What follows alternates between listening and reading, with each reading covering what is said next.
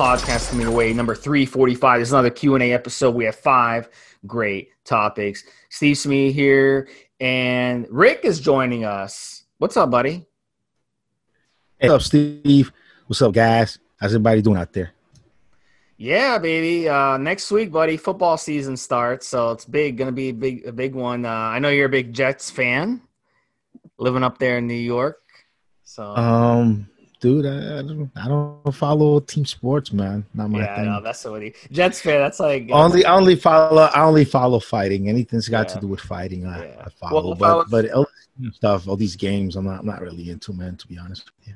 Well, if I was a Jets fan, I, I'd feel the same way. So let's get right to the topics, buddy. Uh, the first one, tes- testosterone.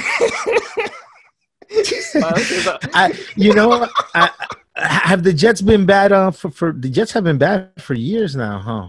yeah, yeah, they're like a joke of a franchise. That's why I have. Yeah, that's why I have. Like, make fun of. Yeah, they've been bad for Jets years, fans, haven't yeah. they? It's a, it's a, yeah, they're really bad, and they have like the the dumbest owner and dumbest coach. So Adam Gase, he's a he's an offensive guru. Everywhere he goes, his offense is like the worst. They hire him. It's a, it's I funny. wear a Yankees hat. I wear a, I wear a Yankees hat just because I, I like the hat, not because I follow the, the sport. And sometimes I'll I'll walk in somewhere or I'll go into a restaurant, whatever. yeah. And somebody will come up and say, "Hey man, you beat you guys. We almost had you." And I'm like, "What?" okay. I know you can't even wear a hat. You. Your your boy, you know, your, your boy saved you. I'm like, I don't know what you're talking. About. I'm sorry Yeah, dude. I just, I just tell people like, hey man, I just wear the hat because I, I like it. I'm, I don't, Yeah. I don't know what you're. Well, there's talking a in, don't, don't, don't, don't, please don't hurt me. please You know the rate- people, there, people are very aggressive. Like they step to you and Yeah. and they have this whole conversation going like, your guy is bullshit, and, and you know it. I'm like, what are you talking about? Yeah, yeah. That's that's that gotta be funny, man. But yeah, guys. So yeah, You wear team? You you wear any kind of sports or team uh, wear out places? Or not? dude. As soon as as the Dolphins drafted Tua, bro, I went online and I fucking I ordered like ten Tua jerseys, bro, from all these Chinese scammers. I got I ended up getting one in the mail. It was like some knockoff jersey. so it's like, yeah, I'm like obsessed, bro. It's uh I love it, bro. It's it's uh it's the cleanest best pleasure uh when you're when you're uh following a team and they uh they win a game. It's the cleanest best pleasure. It's a good way for the community to kind of, you know, you know, get behind something and stuff. So sports are I think li- sports are I like. I like fighting just because it's I don't know. To me, it's just very real and and there are some rules, but it's not as structured and it's filled with rules. And Um, no, I think because you grew up in balls. You grew up in Colombia. That's probably why, dude. Yeah, but like I know a lot of people. You know, Colum- Colombia is a, is a big uh is a big soccer town. You know, Yeah. fighting is very um fighting is more uh, American than American, Brazilian, Japanese, Thai.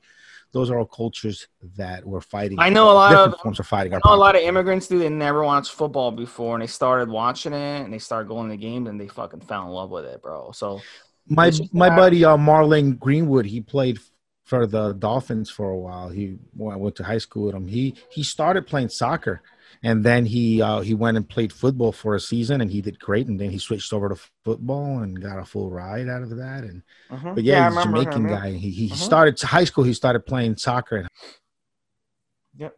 Yeah, I remember him, bro, for sure. Yeah, so let's get into it, guys. We have five great topics. Um, I had to give Rick a little needle for being a Jets fan to start. Um, but we're going to move on. Uh, the first one is I test- claim I claim no I claim no sets, man. You're I, from New York, Bro. I wave no flags. I claim no You're, you're from you're from New York. I'm sorry. So, guys, the first one: testosterone to trenbolone ratio. Uh, what is the what is the point of this one? Um, a lot of people, you know, they argue this. You know, they're like, "Oh, you got to run test high and run the tren low." A lot of guys say you got to run the tren low, the and the opposite way. And you know, so there's all kinds of ways to do it you know, I've run it all kinds of ways. I've run it where they've been equal. I've run the test higher than the tren. I've run the tren higher than, than the test. I've run no tests with tren. At the end of the day, my observations is with tren, I don't like stacking another androgen with tren. I don't like to do it because the side effects. I like to just run tren at a low dosage, quote unquote low dosage, 200 mil- milligrams, 250 milligrams a week. That's it. Stack in a little mild anabolic like like VAR or T-bol with it, and you have no side. You have way less side effects than stacking another androgen with it, stacking a lot of testosterone with it. And then if you stack a lot of testosterone with it, now you have the estrogen problems that get associated with it. So you got the androgenic problems, the estrogenic problems, the DHT problems, all that kind of swamps it. And then you've got the trenbolone with the with extreme androgenic and anabolic and uh, side effects to it. So I just found like I like to just let the steroid like do do its job without interfering. So I like to keep things clean. I like to keep things even, um, even keel on cycle. So the way I like to run it, like I said, no test, a little bit of tren, a little bit quote unquote 200 250 milligrams. Look, if you can't grow on that, then you either got fake tren or your genetics are just shit. You know, because even people who don't even have good workouts I mean, you will grow on that. Like it's it's an cr- incredible steroid. So I just like to keep it clean. Um, and I found like when you're running a lot of testosterone with it, and you're running the tren, even at 200 milligrams, and say you run 400 milligrams of the test, you start getting these side effects. Like you start getting the inflammation, the bloat.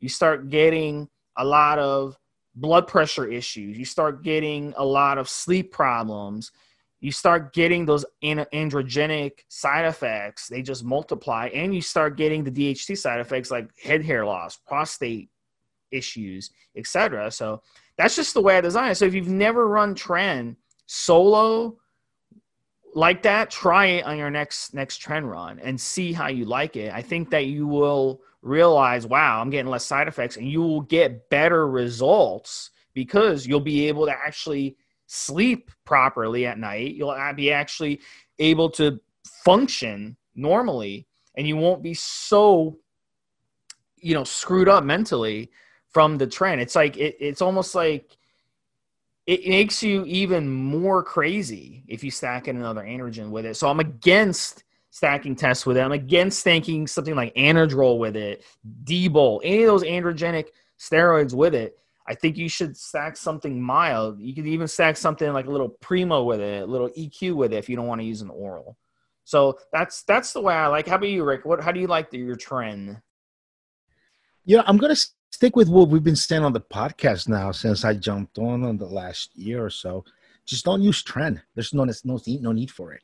If you're competing, if you have a coach, and you get up on stage or you need it for something very specific and you already know how it works for you, then why not? You know, rock it. But just if you're just Bob going to the office and, and you want to use tren a couple times a year just to just to look brolic at the office, just to be super dad bot on the on the block, maybe maybe no need. Maybe you can get there without running something like tren through your system. So just going back to the to the advice, don't use it.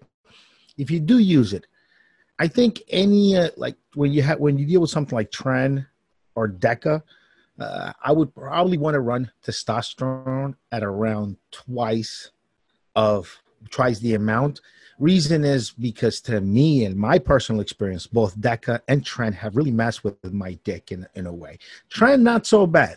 Tren delays orgasm. I mean, you're, you're kind of fine with Tren. You want to go with Tren, but Deca will, will will fool you sometimes. Sometimes you wanna you wanna get in there and do it, and it's like it's like shooting pool with a rope. It's not not a good experience. So I like to usually run testosterone at around twice, uh, if I'm using either of those two. And now there's a new idea about tren that I've kind of been putting in in my mind together while Steve and I've been doing this podcast, and I've been talking to more guys and I'm thinking about messing with tren again myself is maybe do a little bit of tren, like 50 migs uh, twice a week or 100 milligrams a week. And you're just doing that much for mainly two reasons. One, just the way tren makes you feel, the way it really just gives you that that on feeling. And two, because I think it just makes the way your other steroids work better. I think it's doing uh, it's doing something to maybe uh, receptors on another pathway like IGF one or or something along those lines maybe. And this is why, and every bodybuilder with experience will tell you this: when you add trenbolone to that same cycle you've always been doing, you just add trenbolone to it, everything just works great. And that was my experience too. I've I've done testosterone and, and EQ cycles before, and just adding a little bit of tren, you know, uh, lowering dosage on EQ and the test so that I can throw tren in there, still doing around the same amount per week, and boom, the results was just something else. Now you don't quite get that doing tren on its own. You do tren on its own, it doesn't work quite that great. You could do EQ and test, work all right. You throw the three together, even at the same total dose, you've got something else, something really different. This is not just me saying this. Many guys will tell you this. So maybe a hundred makes a week is enough to give you some of the really good benefits, and you're still you're still within a reasonable range where you're not going to get the really nasty side effects. They're really kind of get in the way of your day, get in the way of life side effects that we all know and associate with tren already. So it's a little different uh, spin on, on the answer, Steve, since you uh, gave uh, one already. I don't think people understand with tren, You don't need much of it. I think people are just so excited to run it that they'll run 400 milligrams a week, 350. I can remember back in the day that was the recommended dose, and I used to run it originally. First couple times I ran it at 350, I believe and it was really brutal. The side effects were really, really brutal, especially once you got to week five, week six. So I was actually told by IFBB Pro at some point, um, he's like, look, you really don't have to run it more than 200 milligrams a week. And uh, that's what I started doing. I started listening to his advice, and it made such a big difference with side effects. And it didn't bother with my uh, results. It's like my results actually got better by running less so I mean, the less is better better approach is something that I I preach a lot, and I know it's going to fall on deaf ears. I mean, those of you who compete, it's chemical warfare. But like for those of you which are, I think the majority of our show, probably 80, 85% of our show who are just gym rats, I think you'll you'll like just doing uh, Tren 200 milligrams, throw in either VAR or some T-bol, few few of them, maybe 30 milligrams of either a day um, and then take out the oral uh, during during the cycle, and then you know you should get some really really good results on that stack. I don't I don't see any reason to run anything else with it. You see a lot of competitors. It's like they run 400 milligrams of tren, 800 milligrams of test, 800 milligrams of EQ, 800 milligrams of this Masteron. They run all this stuff with it, and I get it. It's chemical warfare, but um, in your situation, I, okay, that's fine. But I think a gym rat you'll really be able to get actually better results and get better performance with a less is a better approach. You know, on the forum that we have on Facebook, if you guys want to look it up, it's called uh, Aesthetics and Performance Enhancement uh, Forum. If you just look for aesthetics and performance, you, you'll, you'll come up with it. Uh, we have some competitors there, and sometimes they'll ask us for opinions on their cycle. Some of these guys that compete and working with coaches. Man, I, I was amazed that, again, just taking a look back at what these guys do. Uh, one guy was worried about still being a little bit watery and and looking a little too soft, so close to competition. And from the description of his cycle, he'd be doing orals now for going on 10 weeks of orals and he was going to do another another few weeks of orals. I mean, we're talking about almost three, four months on orals. Some some competitors will do. I mean, it's it's serious. You know, once you get to that level and you're trying to get on stage and win stuff, like Steve said, chemical warfare. And once you know what works for you, if what works to get you hard for competition are a stack of orals, Winstrol and Turinabol with Anavar together, then guess what you're going to take for about six to eight weeks, maybe 10. You're going to take three orals, even if it equals, you know, 100, 150 a day. That is just part of the game. That is just part of what's going to happen. All right, guys. So the next topic is steroids for mood when depressed. So let me read this. This guy he posted. He said, "What steroids can help me feel the best and boost mood? I feel like a speech is coming, and I've heard it a million times already, but I'm going through some crap right now, and I'm just not happy with anything. Long story short, uh, my girlfriend left me. I lost my job, and my landlord is trying to evict me for non-payment. Figured steroids would be better than getting some coke." So Rick, would you what do you think about this one when you heard when you first when you first heard it? I always say you can't start a steroid cycle with pre-existing conditions. And it sounds like this guy has a condition right now, mental. He's going through something, sort of depression.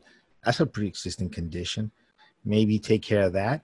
Uh, look, some testosterone boosters, androgens, tribulus, with Vedoza agrestis, it'll make you feel good enough. You don't if you're just looking for a little bit of a, a nice androgen high, maybe a nice uh, outlook on things. Yeah, just a little bit of test boosters. Uh, maybe even if you get a, script from a doctor for TRT, that's all right to get your androgen levels right, so you more optimistic. Don't get so depressed. That's all right. But you don't want to sit there and like start using Trenbolone like we just discussed uh, in the last question, or Turinabol or going on heavy cycles while you're going through some of this personal turmoil, while you're going through some of this personal garbage.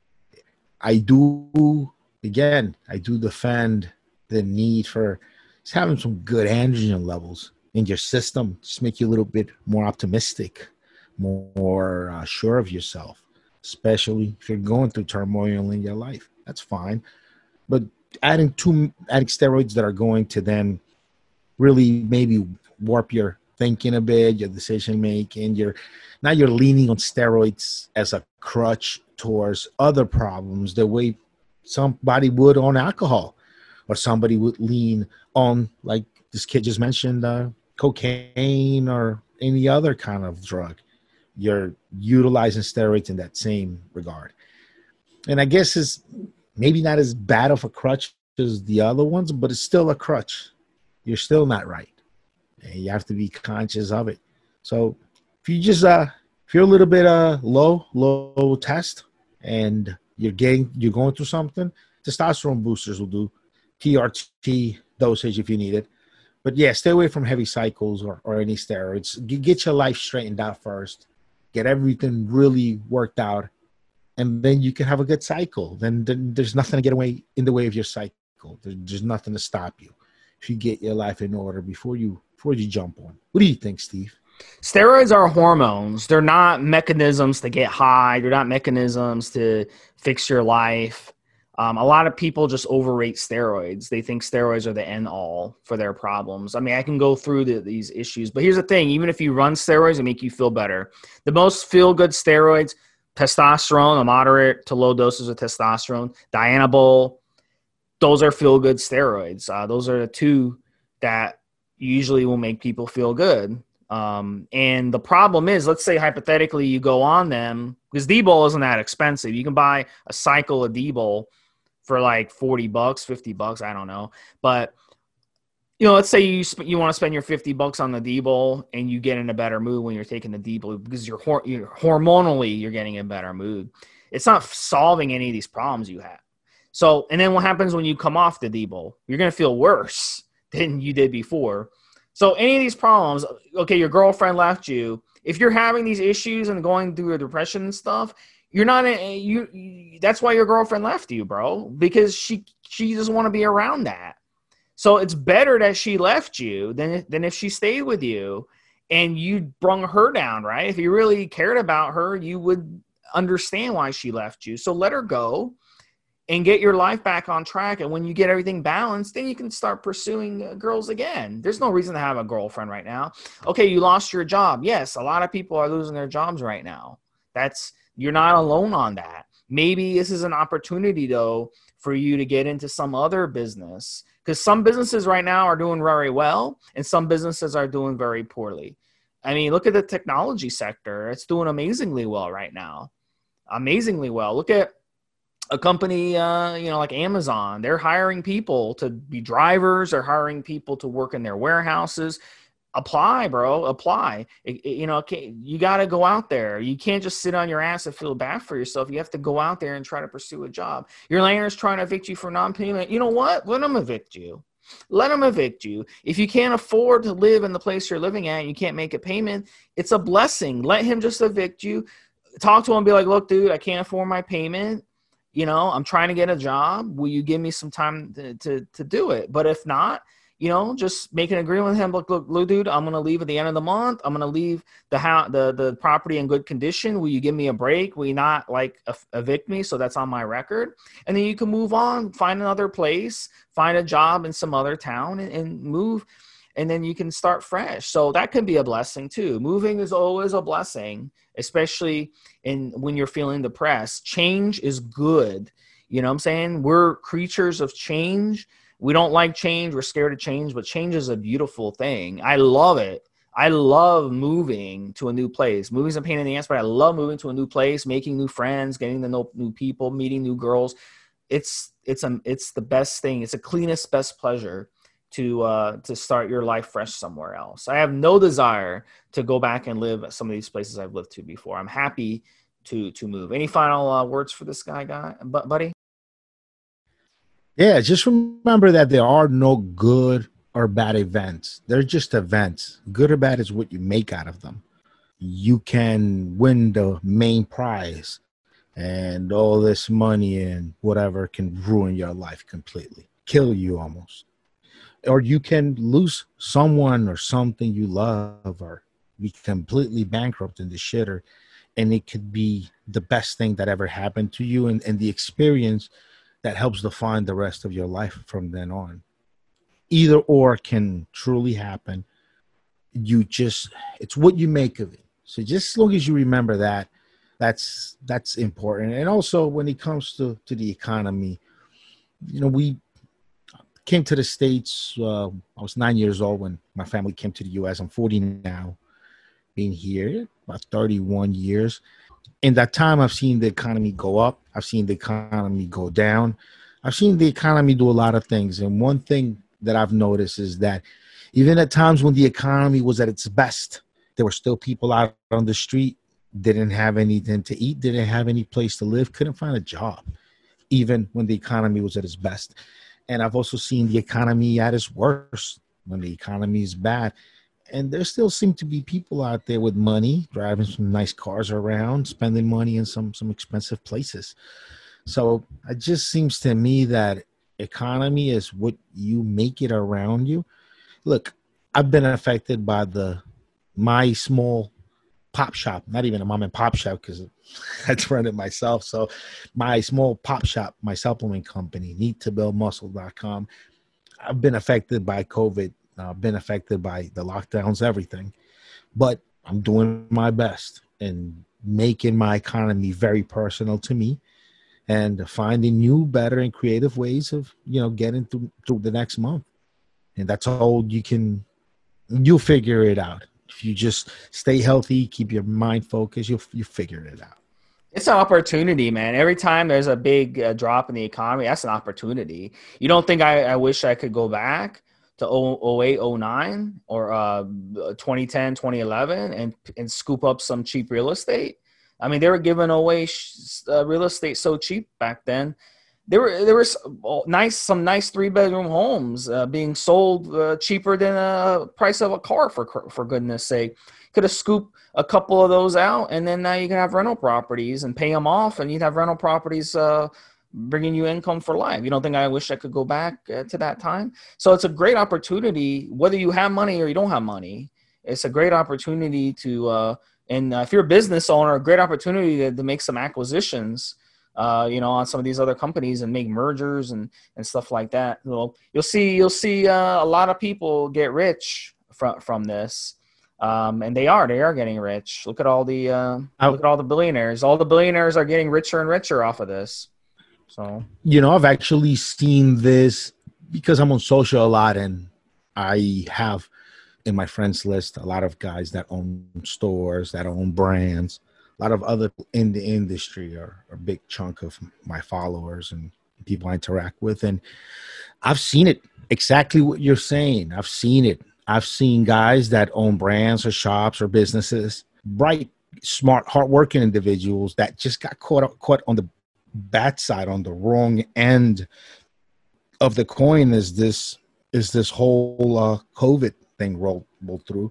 They found themselves in in harsh economic situations, and what happens is some guys that are not in harsh situations are scooping up these companies, scooping up these brands, bringing in this talent because a lot of these guys are not looking to get the the company they're looking to scoop these people up now that would normally be their competitors now they get to scoop them up almost as partners and it, it is definitely a huge opportunity for a lot of people out there if you just if you go through it if you think about things with optimism and you see life in everything with optimism your game you're up for the game you know you're you'll be fine. You'll do it. Retail, retail, retail right now. Um, this is the big one. You're gonna start seeing uh, consolidation in the retail sector because a lot of these retail companies, like look at J.C. Penney, they they went bankrupt. They're closing stores. Well, guess what's gonna happen to their competitors? Their competitors are gonna come out of this. They're gonna be able to acquire all that cheap inventory off of J.C. Penney. They're gonna be able to come in all these companies that J.C. Penney um, uh, sells the shoes, the clothes, they're struggling because J.C. Penney stiffed them on the bill. They owe them millions of dollars, and J.C. Penney said, "Oh, sorry, we're bankrupt. We're not paying you for that inventory." So basically, they got gonna... stiffed. So now, so these companies are are like losing millions of dollars. They're having the worst quarters they've had in their in, in 20, 30 years. So now what's going to happen? You're going to have these other companies come in. A great opportunity for this guy to start up his own uh, retail get into get into the retail sector now while shit's cheap dirt cheap and a lot of these companies can be acquired for pennies on the dollar and you can uh, build that brand back. It happens every time. There we're we're gonna look back at this now this last decade we just lived as the the age where the age of disruption began. Our generation is when the age of disruption began and what i mean by that is our parents, grandparents, great grandparents' age, a lot of these jobs and a lot of these opportunities remain pretty steady. You know, being a writer, being a radio guy, being a sales guy, a lot of these jobs stayed pretty steady. Maybe they added phones, they add, and added a little something here and there, but they were all pretty steady. And then in our lifetime, being a writer has changed about the dynamic about three times. Being a, a radio guy, being a salesman has changed, and we're gonna see we're gonna see it now more than ever, where where companies and business models won't have all this crazy in, uh, inertia where they just kept going and rolling on for years once they got going. Now you're going to see companies that are going to make a ton of money and then they're going to wash up and, and go out of business pretty fast. You're going to see that in our age where, you know, people start small, they'll get really big, and then the algorithm will change all around them. Disruption will catch up, and then they're going to go out of business. And the, these these cycles are going to get so much shorter. But the cycle of something new becoming very popular and then going out of style, this those cycles are going to be so short that we're going to see this a lot. Fortunes being made and lost in a matter of just a couple of years, uh, and things are going to move that fast. And it's really not the way things have moved up until now. This has just been our age that we've seen something like this. Yeah, I think our generation and the younger generation has gotten screwed big time. Um, but you know, it is, it is what it is. I mean, we can't really um, we can't really help that. So, all right, guys. So, the next topic here's another one. These are some depressing topics, Rick. Today, uh, this one is on PCT, and he's on PCT and no libido. How many times have we heard this? He says unable to maintain an erection. So he's got libido problems and unable to uh, maintain an erection. He ran te- Test E, VAR, Winstrol, some HCG, and he ran Aromasin on cycle. And then he's two and a half weeks into his PCT now. He's running Nolvadex at 50 a day Clomid at 50 a day, and Aromasin 12 and a half milligrams every other day. And he's got no libido. He's got no erection. Well, first off, you're running two SERMs, selective estrogen receptor modulators, Nolvadex and Clomid, at ridiculously high doses, and you're throwing in an aromatase inhibitor on top of it. So basically, you're crashing your estrogen. So right off the bat, you've got to correct that. Uh, if you got crashed estrogen, that's probably why you have no libido and you have erection issues. It wouldn't surprise me too if you're feeling moody and depressed as well. Um, if you look up any anywhere, just Google Nolvadex killed my libido, Clomid killed my libido, killed my erection. There's thousands of threads on this, but people continue making the same mistakes. Another thing you're not doing is you're not stacking in a, a strong testosterone booster in this. So you're getting all these side effects from these drugs you're taking, and then you're not running a, a natural testosterone booster that will offset those side effects. So very simple here. I would cut off the aromasin. You should not need it. You ran it on cycle. You shouldn't need an MPCT at this point because your estrogen is likely in range. So by running an AI now, you're just crashing it. You're not running the testosterone anymore.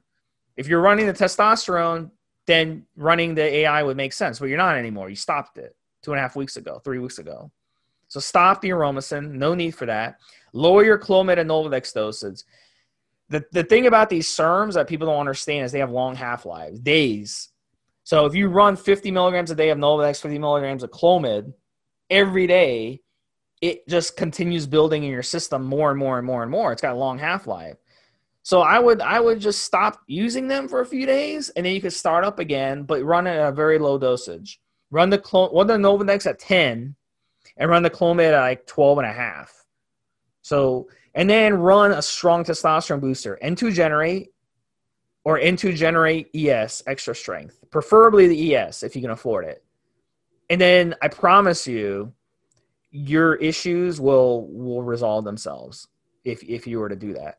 I mean, because right now at this point, like your estrogen is probably near zero, and these drugs that you're taking have side effects. There's man that scene from The Fugitive where um, Richard Kimble walks into the the Hilton, and the the guy up there, his his buddy is is doing that speech and saying, "Oh, this drug doesn't cause side effects." It's like, whoa, whoa, whoa.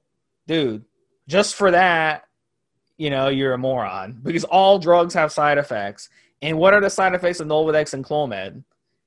They're libido and they're dick killers. Look it up. Just Google it. Um, and you're running them at these crazy dosages, which are not even what they should be ran at. And uh, just throwing tons of drugs at your body during PCT, it's a mistake we see a lot from guys.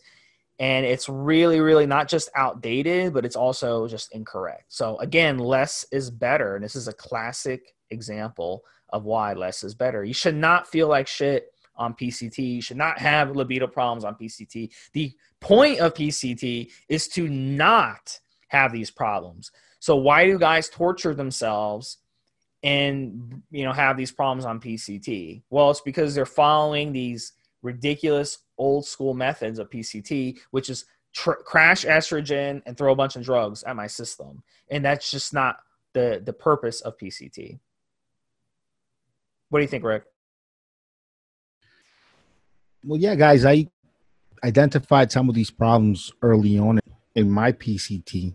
This is why I started using herbs, and this is how the formula for HC Generate came along. So, um, yeah, you guys got to check it out, hcgenerate.com. And basically, the product itself is just for you to take with your post cycle therapy. These drugs do work They've been used for ages, but they make you feel like shit. They affect you in a lot of different ways as you're recovering. And there are guys who are recovering and regaining their testosterone production on these drugs, but feeling like shit and lo- lo- losing libido and feeling not feeling great the whole time. The herbs do help. They help your mood quite a bit, on top of also working alongside the Clomid and the Nolvadex and all this other stuff guys are taking. So it's really important, man. You guys gotta give it a shot. And I wouldn't, uh, I wouldn't have a good niche in this industry. I uh, wouldn't be able to sell products if they didn't work to the level that they do. Some of you guys listening, that if you tried my products already know what I'm talking about. It's, you know, it, I found the necessity for it, and I wasn't the only guy going through this. A lot of guys were this is why when I put the product on the market and you guys started picking it up and using it along with their PCT. It just worked, and we've been selling the same formula now for going on 10 years. So it's just a, a great, great product for you guys to take along with your post cycle therapy. And it's going to it's going to help all these things. Man, it's going to keep your, your dick hard. It's going to keep you interested in sex. It's going to keep you from getting all depressed, uh, uh, weepy, uh, lonely, moody. HCGenerate.com, guys, check it out. And you also help uh, support me and the show uh, whenever you guys uh, make a purchase from us a lot of people say, oh, you know, testosterone boosters don't work, blah, blah, blah. For the most part, they're right. 95% of the ones out there are crap. Just look at the ingredients. But the ones N2 generate, HC generate, and then the HC generate, N2 generate ES, look at the ingredients in it. It's got actual high dosages of these herbs. It's not just 200 milligrams of three herbs and a couple vitamins. No, we are talking about grams and grams of herb uh, herbals in this formula. So it it's the strongest testosterone booster that you will find. It's as strong as you will get without shutting you down, basically. So you can run it something very strong without suppressing you. So that's what you want during PCT. That's that is the solution to to your problem right here. Lowering your dosages and running these herbals at good dosages. And if you go to like a, a, a, supplement store you walk in there and you pick up a testosterone booster off the shelf you can look at the ingredients. It's crap. It's got like 200 milligrams of Fadogia 200 milligrams of tribulus and like a couple like vitamin e or something. That's it. That's all they, they have in it. It's it's crap so I mean, look at the ingredients of that compared to the HC generate and to generate, and you'll see why uh, it's such a good product. Probably, uh, I think it's the first product I ever used, Rick, was uh, back in the day, was the a- HC Generate Classic, and it made a huge difference during uh, my PCT. Yeah, HC Generate Classic got started in the uh, got started around 2008 2009 is when i started using the, the full formula myself and then it was released about 2010 2011 and then around 2014, I was turning about 34, going on 35, is when the extra strength version came out. And that one has additional ingredients specifically to help your erections, to help you get, you know, stiffer, harder erections more consistently every day, but also to lower prolactin and just to just to help everything function much nicer and much more effectively down there. So it's a much it's a souped up formula. It already contains a bottle of the original HC Generate in it, plus an additional 10 different ingredients. That's the extra strength ES formula.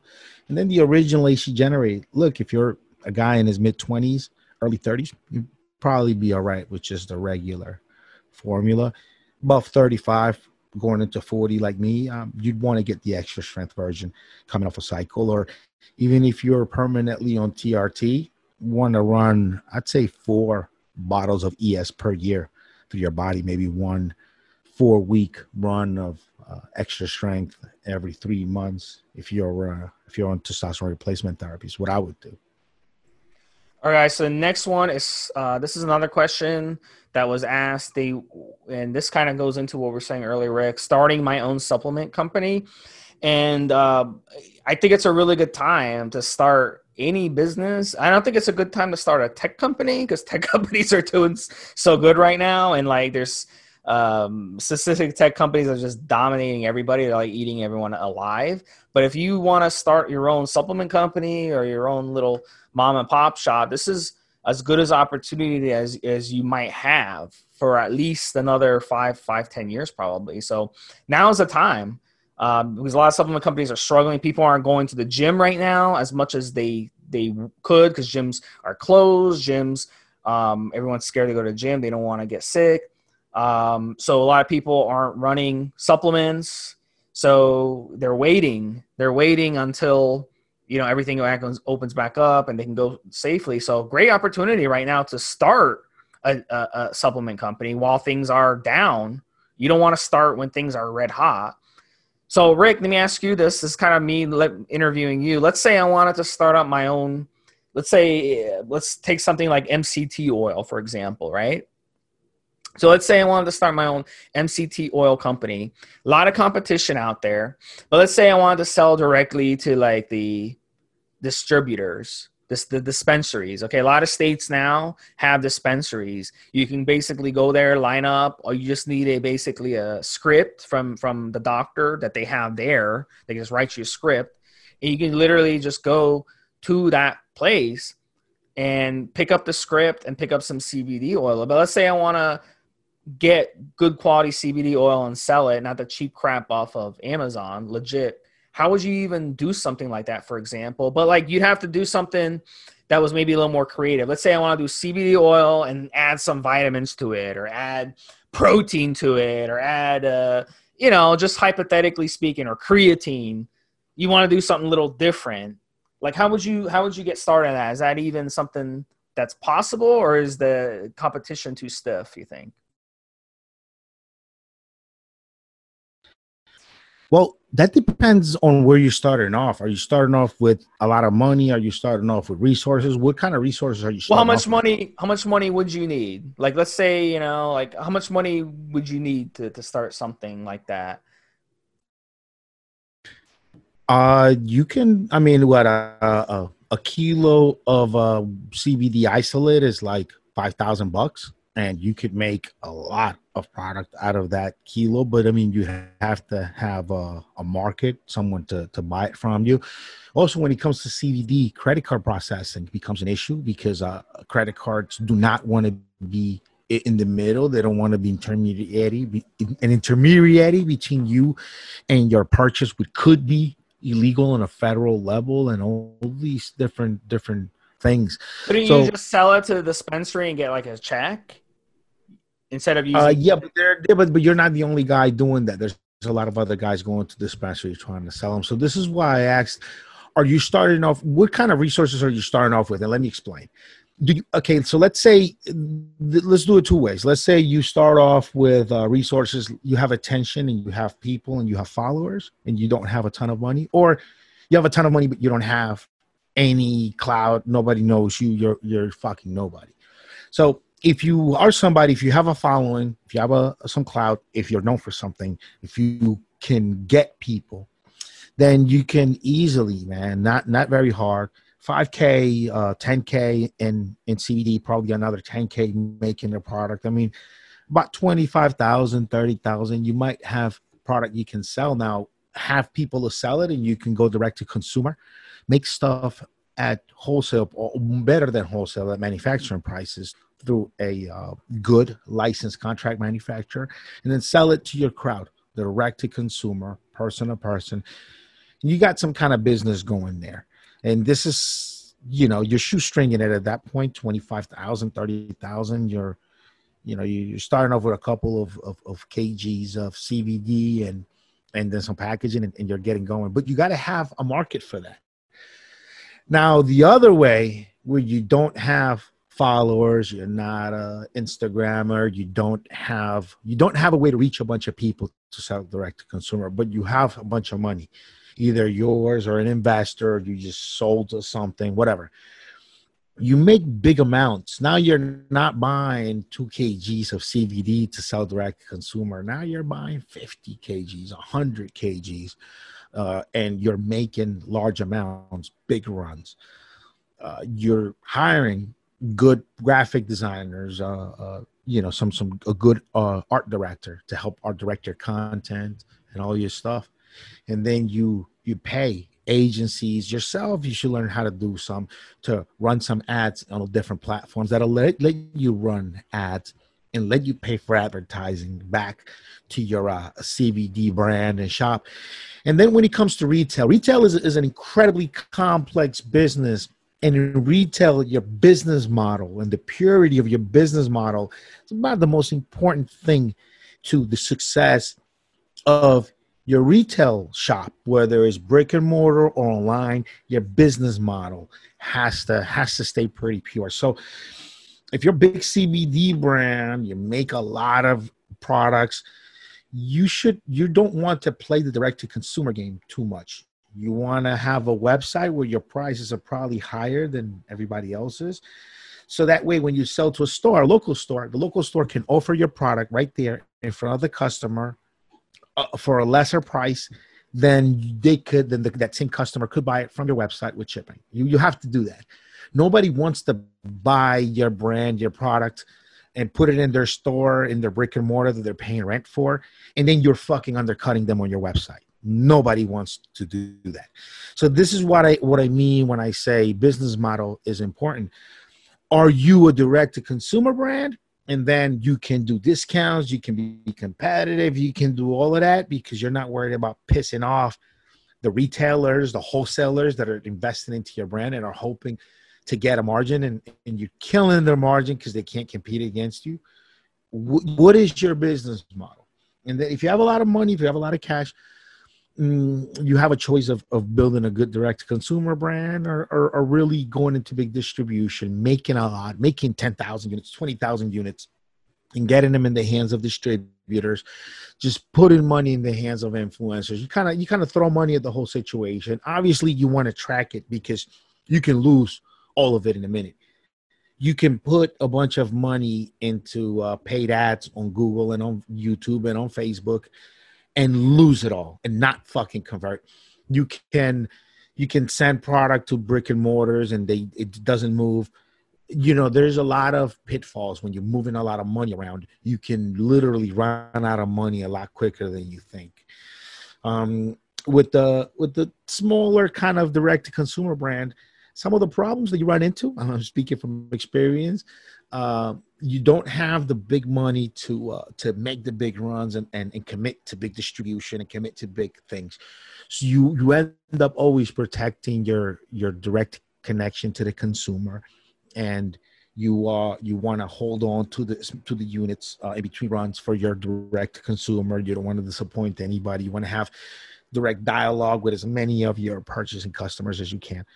And and guys, uh, this is just a quick uh, run of retail, man. But this applies to pretty much anything you're selling, not just not just supplements. The way I approached it ages ago, and I've seen other people successful at it, is make stuff for yourself that you would want to use yourself, uh, and and and then live your live your business, your hobby. Don't don't get into a business just to make money uh, do something you love, you like, you're passionate about, and turn it into a, into a business. And you basically want to. Um, I'm going somewhere with this. I'm going somewhere with this. Hold on. Um, yeah, you want to have. You want to. You want to really. You want to really have passion for what you do. I think. It, I think that is probably the biggest opportunity we have today, is that you can start a business doing anything that that is your passion you know, there were things that years ago would have been out of reach. But now today, like even man, even if you've got a great idea of, of a gizmo, you can have it 3D printed by someone and have a model made of this gizmo for not a lot of money. Then you can go to Kickstart and get Kickstarter funding. I mean, the the avenues for having your idea prototyped and funded nowadays are just so broad that you know if you don't take advantage and, and the best thing i could tell everyone is just do something you love do something you truly love. And that's the easiest way to find your customer is try to at least in my case try to try to make your is the closer your customer is to you and your lifestyle the, the easier it'll be. It's it's why you know my brand I, I don't sell muscle builders. I sell liver support. I sell post cycle therapy support I sell thyroid support. I sell stuff that goes along with with the steroids. I take steroids. I use my products. Have been doing so for decades, and so it's easy. It's easy for me to reach my customers, create products they want, uh, answer their questions, take care of them, provide content in this podcast because I'm just being me and talking to other guys that are interested in the same kind of lifestyle that I that I am, and that's my customer. So before you even start your brand, before you even start anything, you find who your customer is and and go there.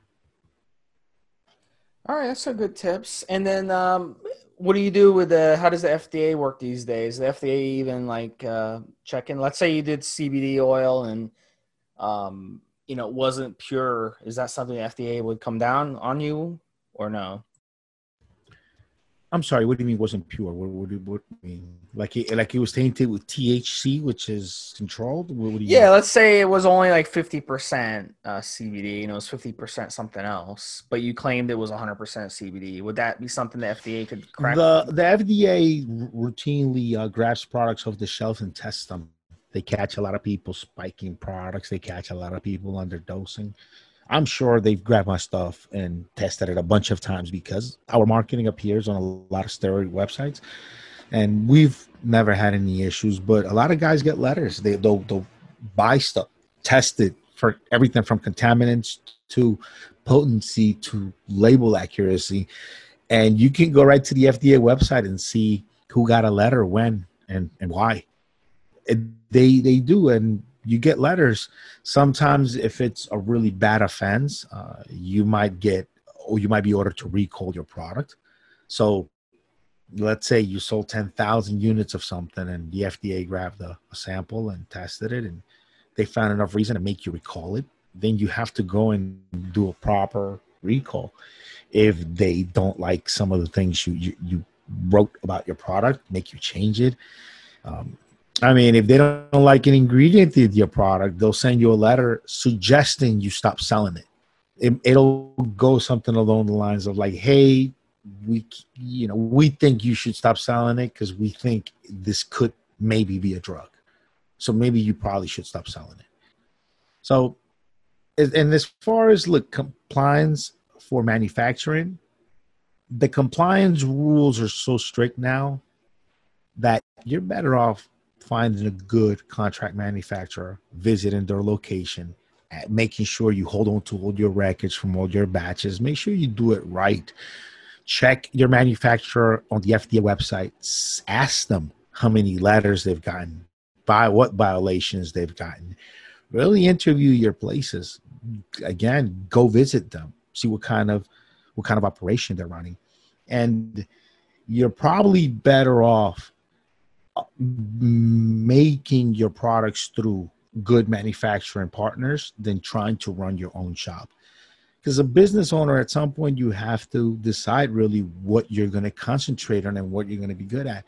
If you've got a couple of partners and everybody is down to work and and everybody's put some money in and one guy is going to take care of being the manufacturing guy. He's going to do compliance. He's going to make sure machinery stays up to spec. Because having a factory is not just the compliance of everything that that needs to get done by FDA rules, but you, you know the it's also fixing the machinery when it goes down. If you get some really nice, fancy encapsulating machines, some of these things are hydraulic, so you need to have like like a bunch of tooling, tool cabinets just to tool these machines because they, they'll need daily tweaking. Eh, look, I'll give you guys an example about manufacturing law. Let's say you have a manufacturing plant and one of your employees needs to go out to their car to get something. So they come out the back door, they put a, a brick or their bag or whatever it is on the ground to keep the door open. They run to their car to the parking lot and they're and they, they're running right back. And as they're running right back, you're the owner. You pull into the fucking parking lot and you see that they've left the door wide open and they blocked it with something. You watch them walk across the parking lot back from their car. You watch them go in. Now you got two choices there, right? One, you could just fucking ignore it.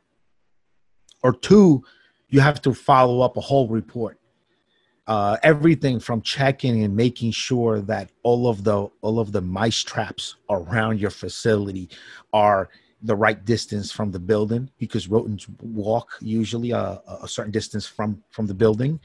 And so that's where your your traps need to be. Also you need just you need to file a report and do a whole bunch of things just because a stupid employee left a back door unattended and a rodent or you know anything could have could have walked in. Like you, you've got to do a whole report uh, and it's got to be filed. And you can either ignore what you saw and just go about about your day or you fucking stop everything. And for the next couple hours you write the appropriate report. You you check you do all the appropriate checking mark everything down I mean, it gets real complex. So if you have different partners, different of you, some guys are going to do compliance, machining, manufacturing. You got the guys that are going to do uh, marketing, product development, um, all these great stuff. You have other guys that are going to handle analytics if you're going to buy traffic or if you're going to um, market in different ways using you you know you want to you want to track your marketing man you want to know if you're marketing and what you're doing to to get out to your customers if that's making you money or not so really uh depending on how many res- how much resources you have it really becomes a thing of what you can actually do or not manufacturing your own products uh, it's if you want to do it compliant where from your first batch you're always compliant with FDA. Com- you've you need a, a full time guy to do just that, to really know what they're doing, setting everything up, and and even then you might not be fully compliant. You know, so there's a lot there's a lot to it, man. When it comes to supplements, uh, supplements are incredibly incredibly competitive now, incredibly competitive, and you've you've got to have people's attention. You got to have a following there's very little to no brand loyalty. People will try a new brand, will abandon an old brand as soon as another brand puts out a better product. Uh, people will price shop. It's you know supplements are tough. Supplements are are are are a different animal. If anybody out there has uh, ideas of a new gizmo of a new thing I would say that's probably everybody's best way to go. If you've got an idea of a new thing, a little gizmo, something you can easily make a 3D model of, Kickstarter or patent and then sell the patent off for a couple million and, and go off, go off into the sunset. That is huge now, is making small devices, small, small, small devices that are have very niche applications and and it'll give you some aspect of uniqueness. The one problem you have in the supplement industry is that you can't really patent a lot of you can't patent any ingredients. Anybody can copy your stuff. It's, it's very hard. Um, yeah, but it sounds like a lot of fucking work to start up your own supplement company. I think I'm gonna pass on my uh, lifelong goals on that. But the Gizmo thing, um, if you come up with something, Rick, let me know so I can patent it. Yeah, you, we'll, we'll, you, I'll be set. You, you know what? Supplement look, supplements are great if you if you already have a market of people. Uh, you're a trainer, you know, you're doing something. It actually wouldn't be a bad idea to give people something that you might already be recommending from other brands. You go ahead and you make it make it under your own. But but really, man, it's it's competitive. It's tough. Uh, it's I would say that the best time to start a supplement brand was probably the year 2000 on. Uh, those and even some of those brands that started then die out because, like I said, there is no really brand loyalty. People will try a new brand, they will go with something new uh, at the drop of a hat. It's you know so. And when I say I say gizmo, but I mean really mean ideas. You know, have a, a good, unique idea, and and stay away from from some of the crap. You know, uh, private labeling. It's decent, but it's just not. It's so done over and over again. Drop shipping. Some of this stuff is just done over and over again. You know, private label and drop shipping. Some people have made a ton of money private labeling, and they might still, but it's just not what used to be. Drop shipping too, having stuff drop ship from China and all these quirky business ideas. Not, not great. So if you've your main focus should be on developing an audience, developing a following. Make sure people know you for something, and then then go from there. Again, if you don't have the the big budget to get started with, and, and it should be something you're passionate about. Always. That's that's what I try to tell my kids now. It's it's like, hey, look, we're like living in the best time in human history. You could be anything you want. Just just make sure now that you're young, get started doing something you really love, and then you'll never feel like you're going to work and really be whatever you want to be, you know? And we're really, we're at that stage in the world where you can really start off uh, somewhere and be whatever you want to be. Sure. All right, guys. So we'll save the last topic. It'll be a surprise for the next podcast. It's a relation, a good relationship topic, but we'll save it for our next one that we're gonna record. For Steve, Smee, and Rick has been another episode of Evolutionary Radio. This was episode number 345. And stay tuned if you guys want to hear a joke. Uh, Rick's gonna have a joke for us. I'm gonna have a funny story, and then uh, we'll uh, we'll talk to you guys next week. Have a good one. Have a good one, Steve. Have a good one, guys.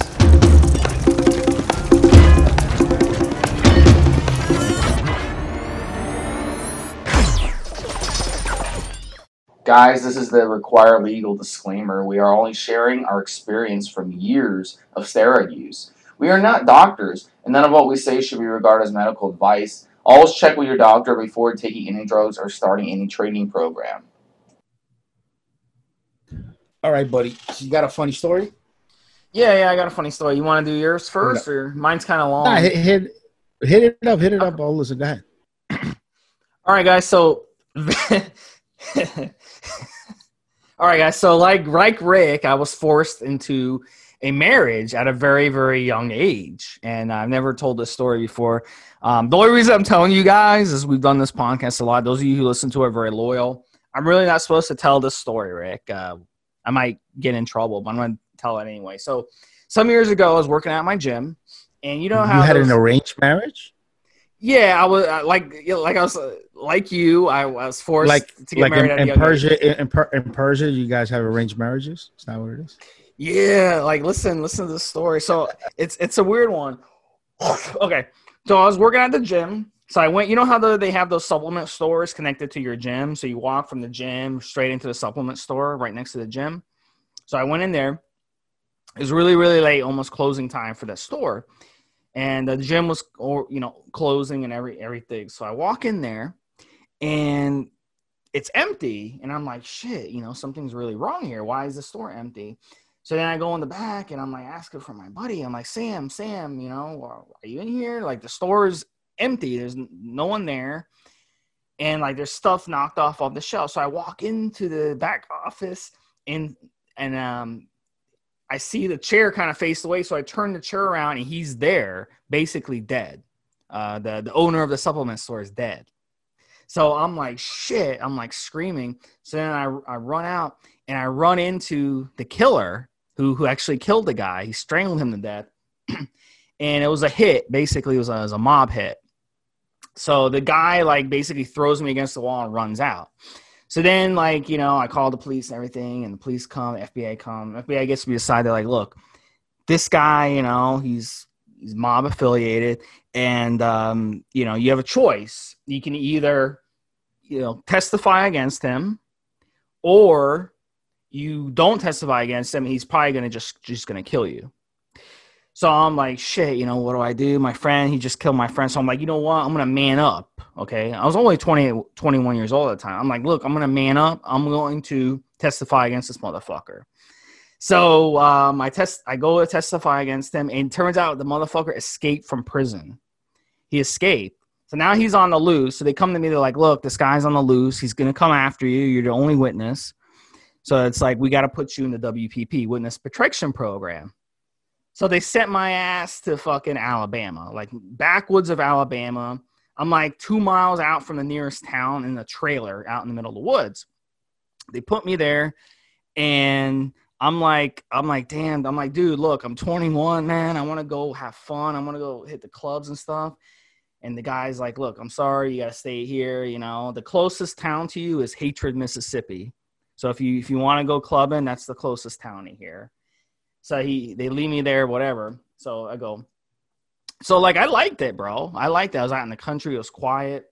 Um, I had to basically go to, go to the bathroom. Had like a little outhouse, you know. Uh, there was no plumbing, so I liked it though. So I'd go fishing to catch my food. I'd go hunting, whatever. So one of my little um, fishing trips, I'm I'm coming back, and this bear attacks me because it wants the fish. So then there's this there's this is girl uh, her name was Samantha. She comes out in the middle of the woods. She's a big, big woman, and she uh, basically saves my life.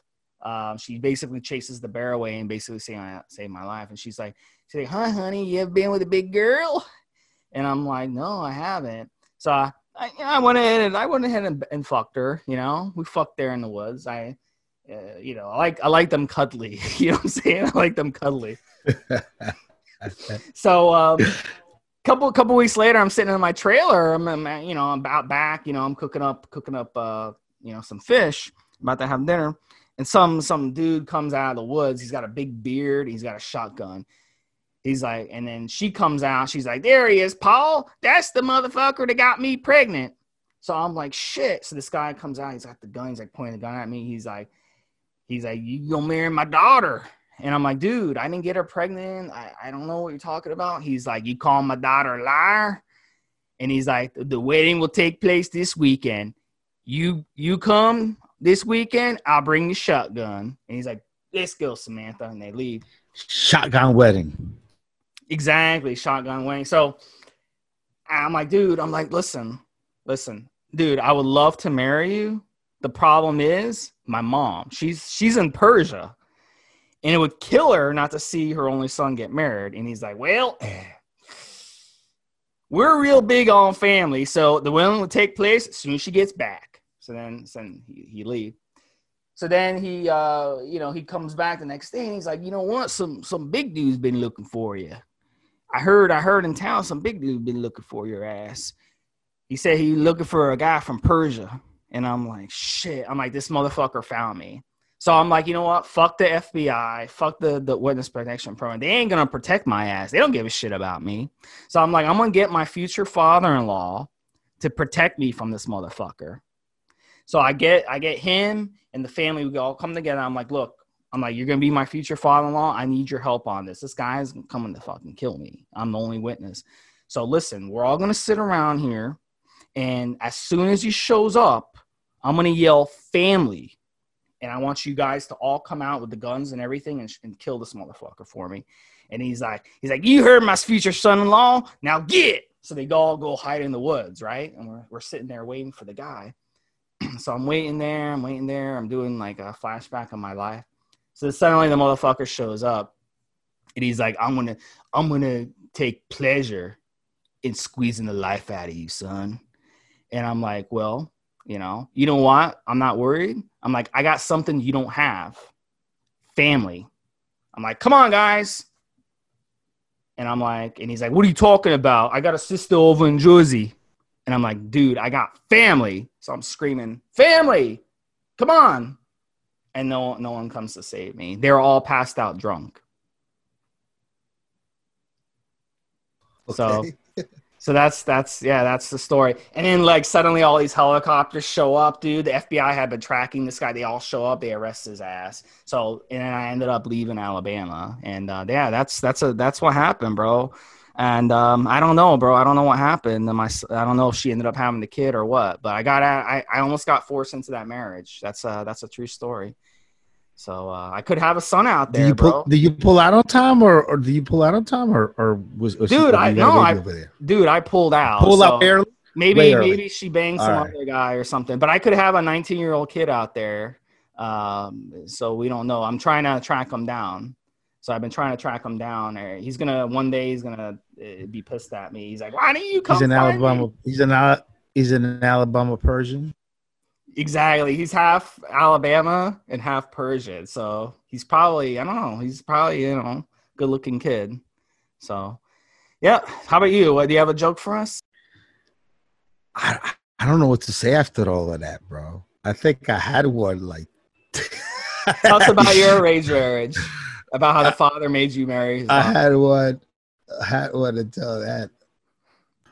All right, so to that uh, long story, I'll give you a really quick and short uh, medical joke. Right. All right, give me a good one. I want to laugh. All right, so guy comes into the doctor. He goes, Doc, I'm really worried. He goes, What's going on? He goes, Well, when I fart, when I go to the bathroom and I and I shit. It doesn't smell like anything. It smells like absolutely nothing. I, I don't know.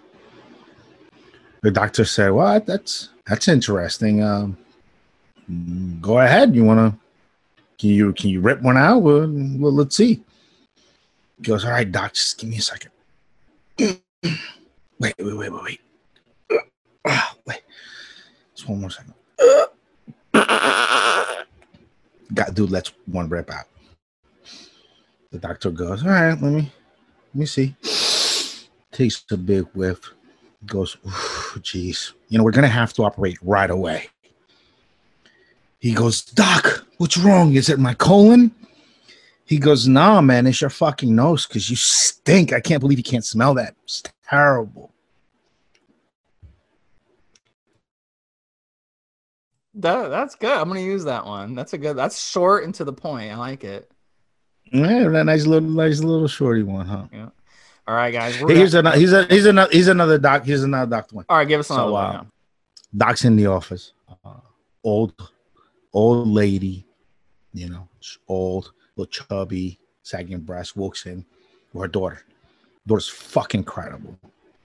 Uh, an 11 out of 10. Gorgeous, 20 something, beautiful, Colombian. I mean, she's gorgeous. They come in into the doctor's into the to the office. Doctor goes, All right, well, ready for examination, young lady. Please go back there. I'll on this robe and I'll be there in a minute. Take your virals. And then the mom goes, No, no, no. She's just here with me. I'm here for the consult. They goes, All right, miss. Just uh, open your mouth and say, Ah. That's good. That's, that's good. Oh, yeah, short and to the sweet. Yeah, it's a good doctor jokes. Yeah. Personal experience with these, or you just got, huh? huh? All right, guys. All right, guys. Look, we're gonna, we're, uh, we'll have some uh, new new stories next next week, guys. We'll talk to you guys then. So we learned Steve. mm, Steve's got Well, now the might have a, a a well, now the mom's gonna come out for our podcast. So, but guys, please don't don't mention this story to anybody. I don't want to. I don't want them coming after me if the guy gets gets out. You know.